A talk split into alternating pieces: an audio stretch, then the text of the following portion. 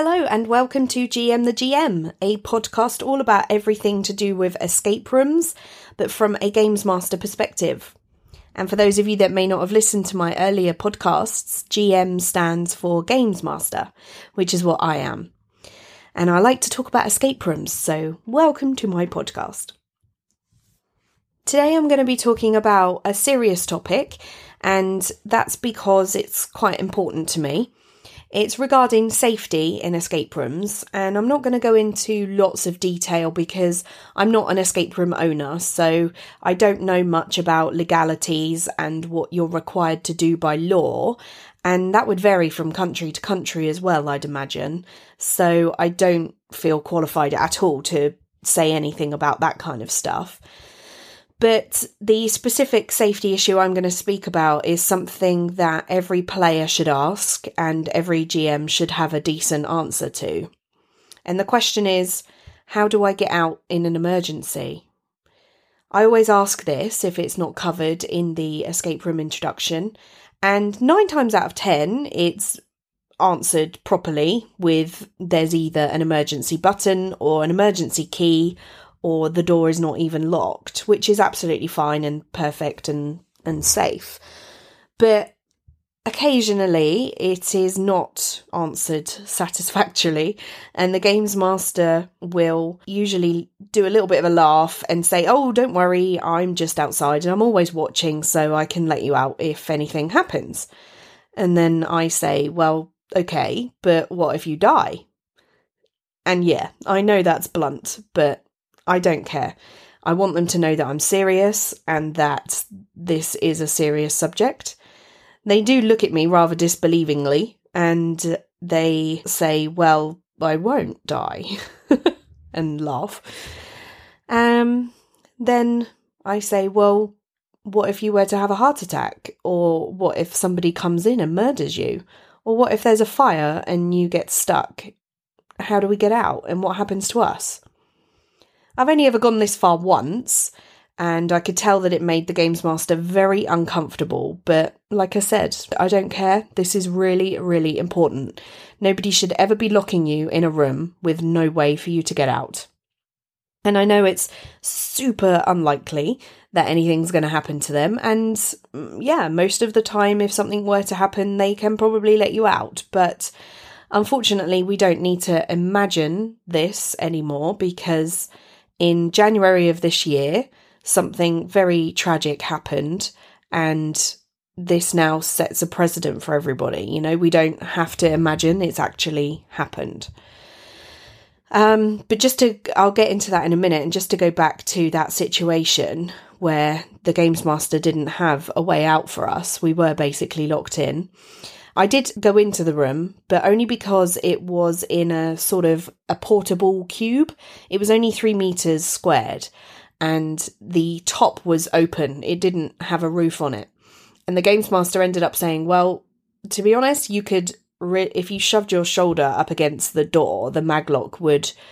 Disengage. I don't think it's that strong. He said, but worst come to absolute worst, you could just climb over the top because the top's open. There's there's no roof on it. So I was like, well, it's not really good enough, but yeah, okay, I'll go in because I looked at you. I could see the room and I could see that there were things I could climb on in order to get over the top if I needed to. So that was my experience with asking this question. And like I said, nine times out of ten, it's perfectly fine. It's only been on a couple of occasions where I've had to push the games master. And in one case, the games master went and got the manager because they were quite new and they didn't actually know how we should get out. And uh, there was an emergency button, so it was fine, but they should know that. You know, a games master should know that, or they shouldn't be left alone yet. Anyway, I will go on now to tell you the story of a really tragic thing that happened earlier this year. So it happened on January the 4th this year, which is 2019. Five 15 year old girls visited an escape room in northern Poland to celebrate a birthday. And they were called Julia, Amelia, Gozia, Carolina, and Victoria. And I do apologise if I haven't pronounced those names quite correctly. Whilst they were in the room, a fire broke out and injured the games master on duty. The girls were locked inside their room and they had no way to escape. They all died of carbon monoxide poisoning. The owner of the escape room was arrested the following day and remains detained even now. Recently, there has been a development in the case, and the Polish media have reported that the owner's mother, the owner's grandmother, and the games master have all been cautioned and fined as well, as they were involved in the running of the business and were all part of the same family. When the case was first reported back in January, here in the UK, the media said that the games master was injured in the fire and wasn't able to get to the girls.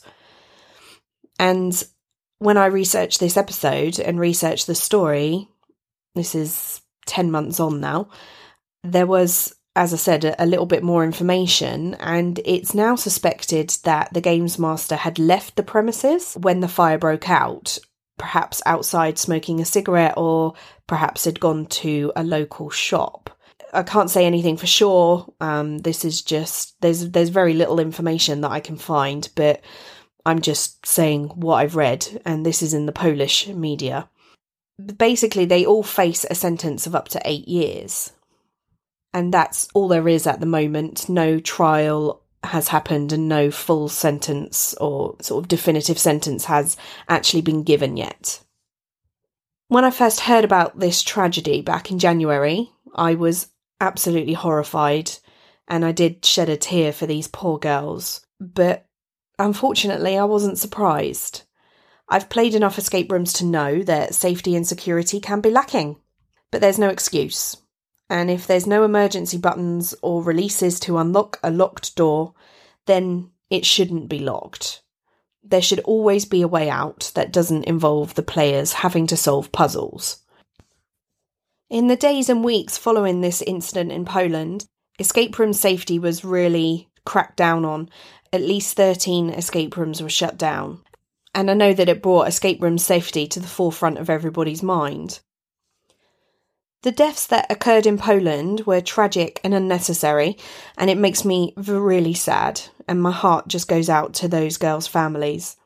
But it also strengthens my resolve to not let anybody off the hook, no matter how much they squirm, when I question them about how to get out. So many people have the it won't happen to me attitude, but there's no room for that in escape room safety. I've not yet had to refuse to enter an escape room, but I've come close, and every single GM that I've asked have been surprised at the question. But I'm not. If someone asks me, I congratulate the player on a great question, and then I explain to them exactly how they can get out should they need or want to.